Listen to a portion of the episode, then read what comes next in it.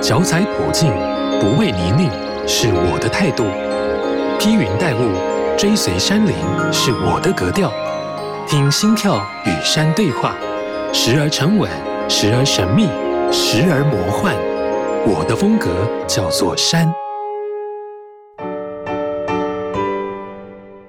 山给予我们与自然世界相通的管道，并富有心灵的每个角落。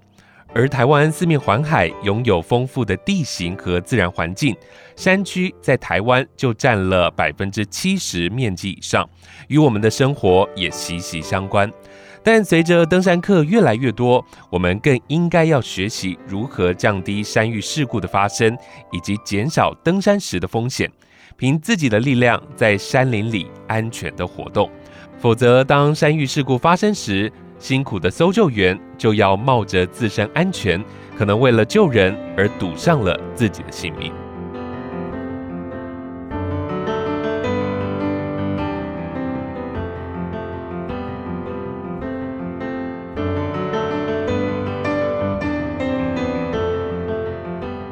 好事播网好事九三五电台，欢迎收听我的风格叫做山。你好，我是阿哲，欢迎今天的来宾，花莲县消防局自强分队小队长苏金辉。金辉小队你好，各位听众大家好。今天我们同样是要聊山林的搜救，我想先请问小队长，你自己喜欢登山吗？呃、欸，自己是原住民，我这五零年代出生，从小就是跟着父亲山上工作跟打猎。嗯在山上生活就习惯了，哦吼吼，而且山上空气又好，安静。嗯哼，自从参与山域的救援工作之后，越来越喜欢登山。只要一有空，就就会呼朋好友去爬山。嗯，最喜欢的山是合欢山，每年都会上去一趟。主要是去看杜鹃花，花期期间高山的杜鹃花非常吸引人，嗯，百看不厌。是我们都知道，其实消防工作具有高度危险的，可以说是就是冒着生命危险在救人哦。你过去从事消防工作长达三十三年之久，我想知道为什么当初会选择消防工作呢？投考消防工作是村庄一名热心警察帮我报名。嗯，当时那个年代我也不知道什么是消防的工作。嗯，进入职场之后，发现消防工作范围非常的广。挑战性也非常的高，相对的风险也非常的大，因为本人勇于挑战冒险，火灾、水域、山难、震灾、重大的交通事故及特殊救难的工作，本人一定会参与。嗯嗯，家人也非常支持我的工作，只要我出勤，家人一定会叮咛要注意自己的安全，平安回家。工作范畴当中哦，山域救援是其中的一项哦。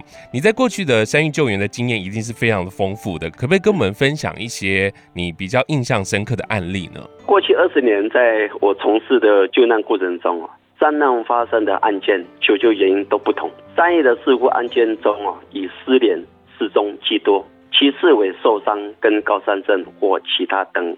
其中一项，失联跟失踪的案件是最为。棘手又最困难的，在台湾发生的山域失踪的案例，寻获率都不到七成，被寻获的、成活率都不到三成，死亡率是相当的高的。是，主要的原因是台湾高山，只要入夜，温差就会很大，又湿又冷，就会产生风寒的效应。只要在高度两千五百公尺以上失踪，没有任何的避难和足够的保暖衣物。很难挨过一个晚上。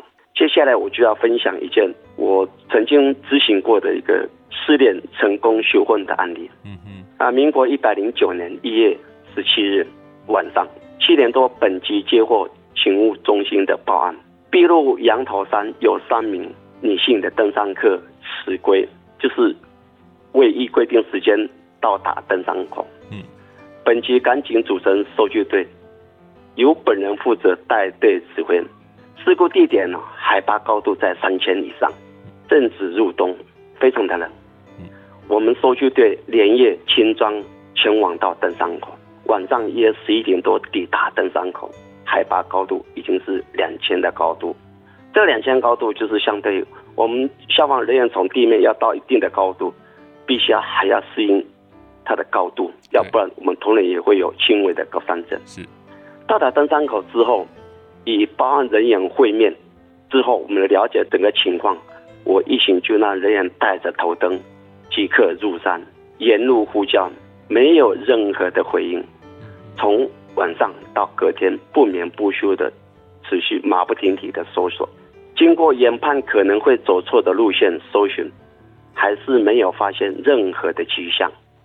直到隔天下午一点多，也是唯一最后一条研判可能走错的路线，因为大家彻夜未眠，体力都已经稍稍不足。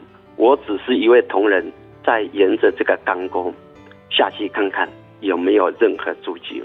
同仁下去走了五十多公尺，脚步放慢。嗯，然后到了回到步道之后，回报给我说没有任何的迹象。这个时候，我突然自己觉得有一种特殊的反应，我就跟大伙弟兄说：“你们先在步道休息，我一个人再下去看看。”哦，好，我就直接走下去。是，大概走了两百多公尺的地方，发现了可疑的足迹，比对足迹确实是人经过所留下来的痕迹。嗯嗯，这个时候身体上似乎感觉有种灵感，就是好像快要找到人。嗯嗯，我很兴奋的。就是大声呼叫，在步道上面的伙伴赶快下来，伙伴也不顾自己身上的疲惫了，都冲下来。就这样，我们就继续沿着主机方向往下坡一直走，将近走了一个公一公里之之处，嗯，也是到下午快两点了，嗯，终于发现有两位失踪者，在干沟的大石头下蹲着，寸步难行。呵呵。失踪者看到我们救难人员，感动到无法言语，是不相信自己还能重生，眼睛不停分裂的感动。嗯嗯，这时我是我这个时候我就觉得还有一名失踪者没有寻回，我又在尝试再往下继续走搜寻，大概走了大概一一段时间，大概半个小时就，就是没有再有任何的足迹。这个时候。因为考量下场，失踪者看到我们救难人员，感动到无法言语，是不相信自己还能重生，眼睛不停分裂的感动。嗯嗯，这时我是我这个时候我就觉得还有一名失踪者没有寻回，我又在尝试再往下继续走搜寻，大概走了大概一一段时间，大概半个小时就，就是没有再有任何的足迹。这个时候，因为考量下山的时间，以及被寻获失踪者身体状况，我就赶紧护送护送这两位失踪者下山。嗯，到了登山口，已经深夜十一点多了。第三天早上传来好消息，空警直升机在被寻获失联者的附近的一公里之处，溪床上发现了另一位失踪者。嗯，遗憾的是。这位失踪者已经死亡了。是，哎，大概故事是这样子。嗯哼哼，为什么他们三个人会分开走散呢？呃，因为另外一另外一位，因为他脚程比较快，哦吼吼，所以他是走前路。是，所以后面那两位是步伐比较慢，所以他们两个就跟在一起了。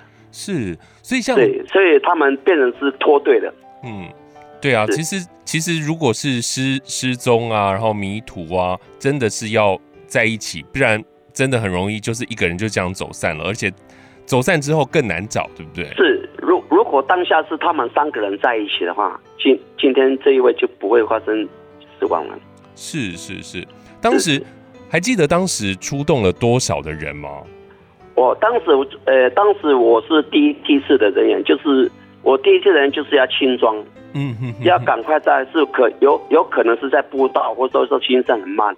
可以去接驳，嗯哼哼哼。然后我们后面第二第二隔一天又派了第二梯次，大概前前前后后的人员大概有二十多名的救难人员。哦哦哦哦，是是在这个山林当中，真的是，嗯，要非常清楚它的位置哦。然后所以你们要花很多的时间去找，然后有时候也是真的是一种感觉哦。然后你觉得在那个方向能够找到人，然后就看到了足迹这样子，然后就寻获到了。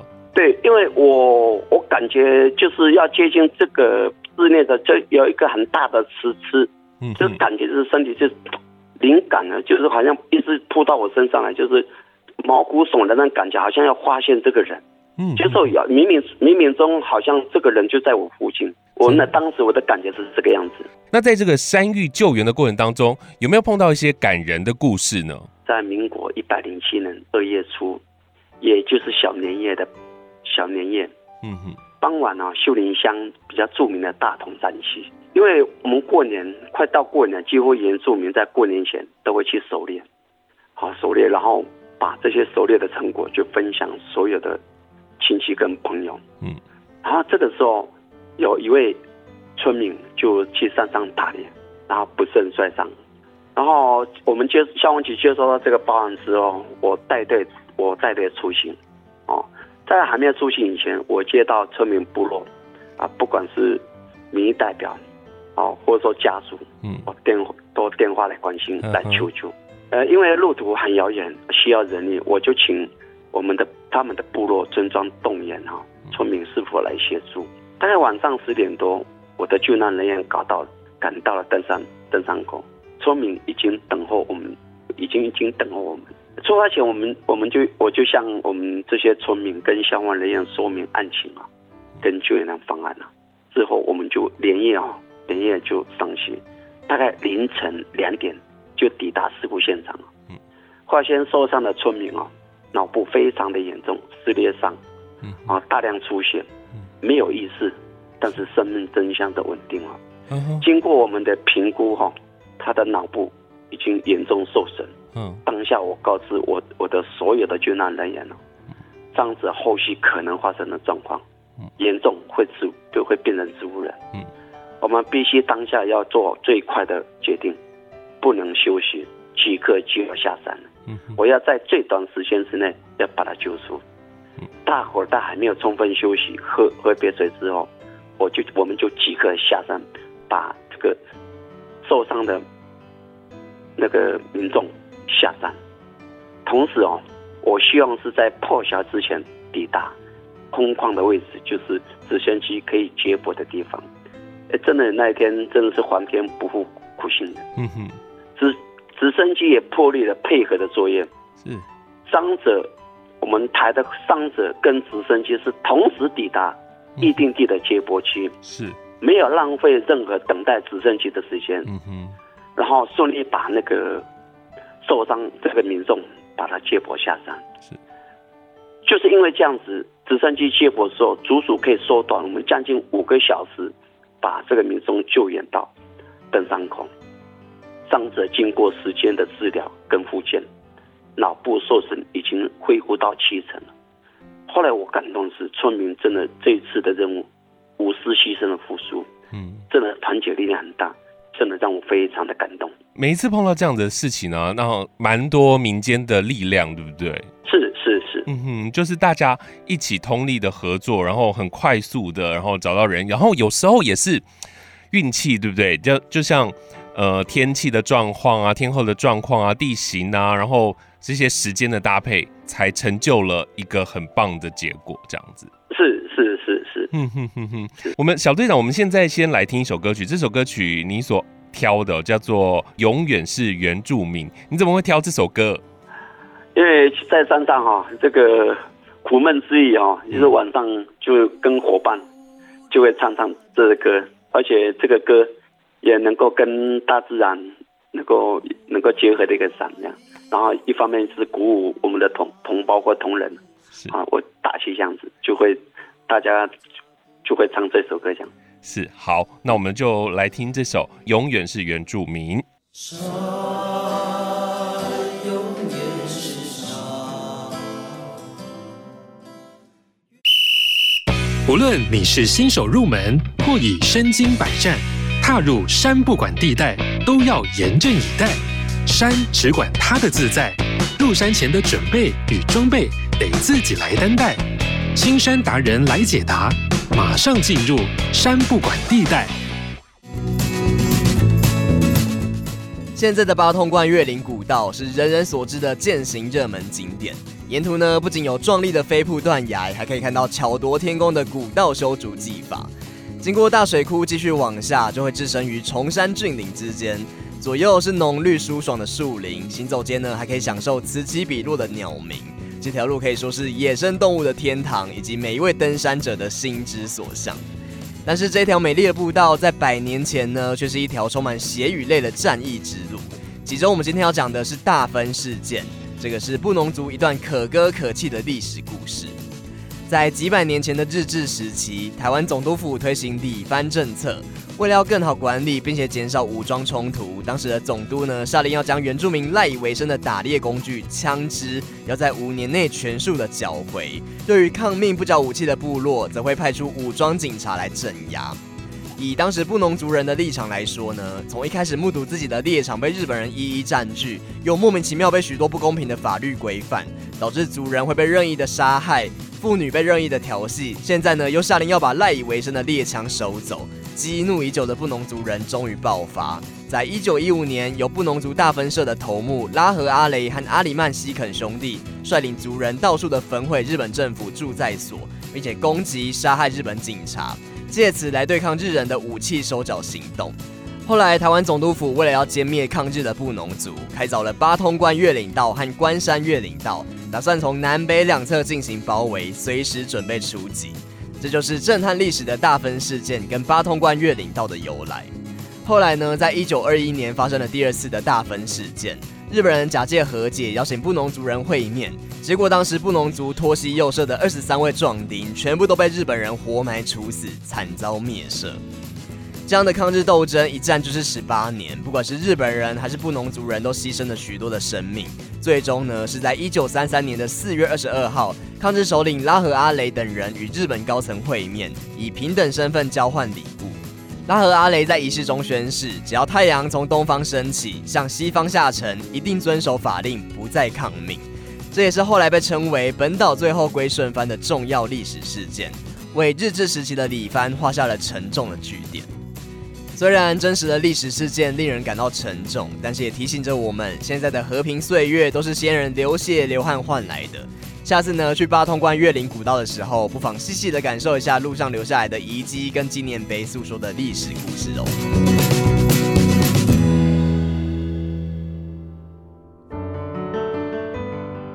在山域救援的这个过程当中，它的难度我们都可想而知哦。那你们一般所需要的一些搜救装备包含了哪些呢？好，山难救援呢，通常最困难就是的期间是雪季期间的山难，在高山的雪地啊，真的是寒风刺骨哈，是非常的冷，风打进来啊，感觉是被脸是被刺的。除了身上穿戴的装备啊，你的身上装备大概。将近了差不多十五公斤的重量，嗯，你还要带足够的一些救援的装备，身上几乎都是要超过三十公斤的重量。是，我们要带哪些装备？冰爪、冰斧、安全头盔、锅环、雪地装备，然后担架，包括你的你的御寒衣物，包括你要吃的东西，这些种种东西都是你必须要带带的东西。嗯，然后接下来就是你们会你们会提到就是罹难者后续处理的问题。对，在业务主管机关应该是由警方负责，但是往往哈，因为警方的警方的工作的关系，因为他没有接接触到救援这一项的工作，对，往往消防队打起人道的立场啊，这些工作还是落在消防工作的身上哦，因为消防人员有专业救灾的装备跟他的技能。啊，只要接受到这样任务，大概消防的工消防的任务都一定会完成。嗯，消防人员遇到罹难者，都会选择直升机来作为吊挂。嗯，这方式对消防人员在当下的救难救难人员是最省力的。嗯，另外有特殊状况就是天候不佳。嗯，或者说直升机有考量安全安全的考量，是他就无法执行这样的任务。嗯另外是环境的不佳，没有空间的条件适合直升机吊挂。对，当无法直升机执行这样的任务啊，就要动员更多的消防，包括民间的人力来执行做后送的工作，它是极为辛苦的。嗯、是变成是人力要送下山，是不是？是。嗯，哇，你们在这个执行任务的过程当中，除了要救人，然后也要顾到。自己的伙伴，然后同时不不一定是身体而已，还有心理都要不断的为他们打气，然后也你自己有时候甚至赌上自己的性命，就是你先带头冲了这样，然后带着大家。是是，是嗯哼。那在工作过后，一定会产生一些就是心理上的一些不好的反应。那你你是怎么样去克服？还有你去怎么样帮你的队员来来加油的呢？对，我刚接触这个山营工作，凡是从头到都都看一些，嗯。啊，然后从从没有看过到一直到看过，然后因为我本身呃在执行这个项目工作，从九二一大地震，嗯，到花莲的零二零四的大地震，包括那个花莲那个重大火车的交通事故，现场看我已经看得太多了。就是说我本身有已经自己心理的建设已经是是足够了。是，现在唯一就是我的同仁的部分。对，啊，同仁部分，事实上他们所带来的影响就是这个心理上的压力。嗯哼，啊，因为真的任何人哦都会怕的。对，即使即使一直到我现在多多少少我还是会惧怕。嗯哼，但是因为因为。这个就是我们的工作，我们今天不不把它完成，后面也没，我想应该后面也没有那个能力去完成这个任务。嗯嗯嗯。所以我每次在透过透过休息的时候，我就会去教会，啊，去教会去去去去教会，啊，去释放一些压力。嗯嗯嗯。好，然后在训练的过程，我一直会分享我的同仁在这个工作上。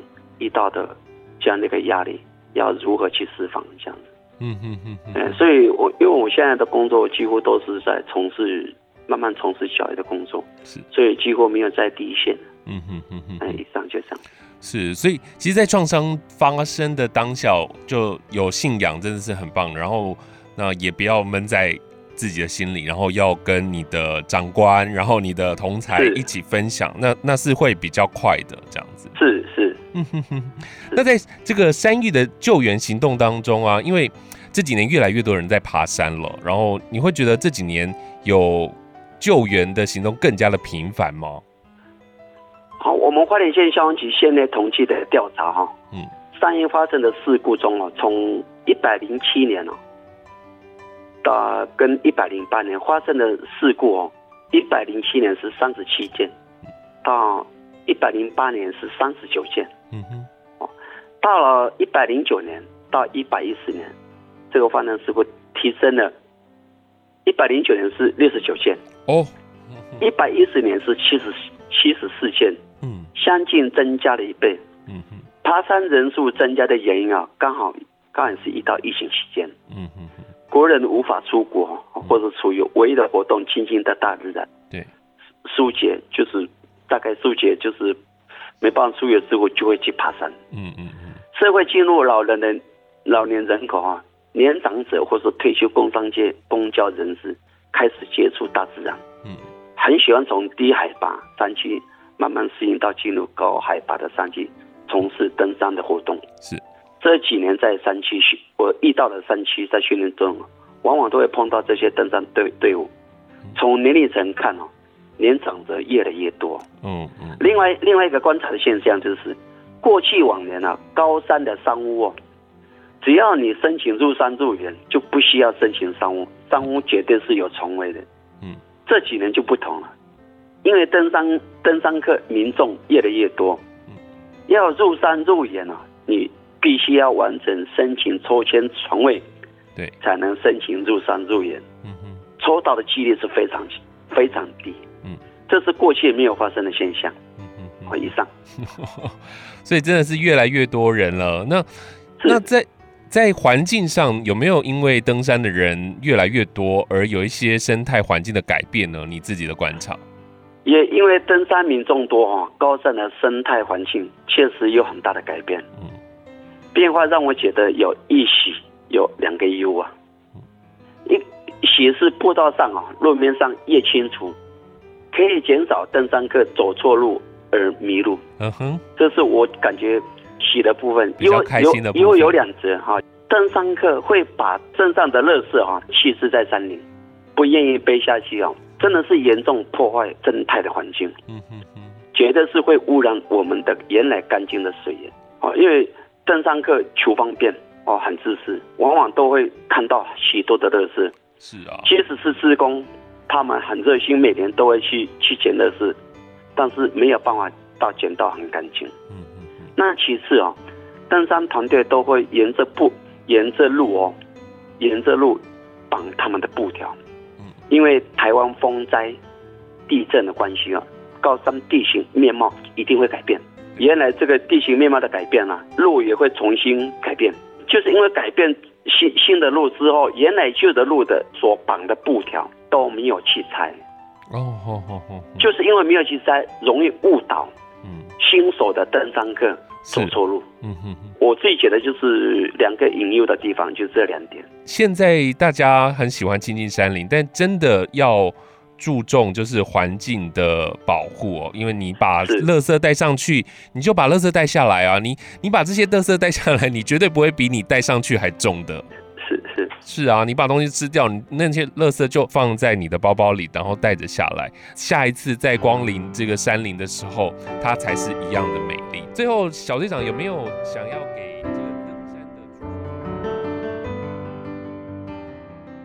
最后，小队长有没有想要给这个登山的初学者一些建议，或者是一些基本的常识呢？他们能够做什么样的一个准备，才不会有山难的发生？好，那个想要登山的初学者一定要注意啊，山可以让人享受欣赏风景的这个好地方。嗯，山也会也有无情的时候，一旦你不小心啊，轻者受伤啊，重者会要你的命。所以登山的安全有几个应该要注意的地方。首先，登山前需要准备的要哪些啊？第一个就是很重要，就是气候的资讯。你先查询一下你爬山这个几天的规划，天气有没有什么变化？如果会有下雨，就选择暂停。第二个就是路线的规划是否超越自己的能力，因为你是从基础不要逾越到终极山，那个是会逾越你的能力，体力耗失的很快。就很容易发生山难。对，第三个就是你要爬山，一定要足够准备你的水跟饮食。第四个就是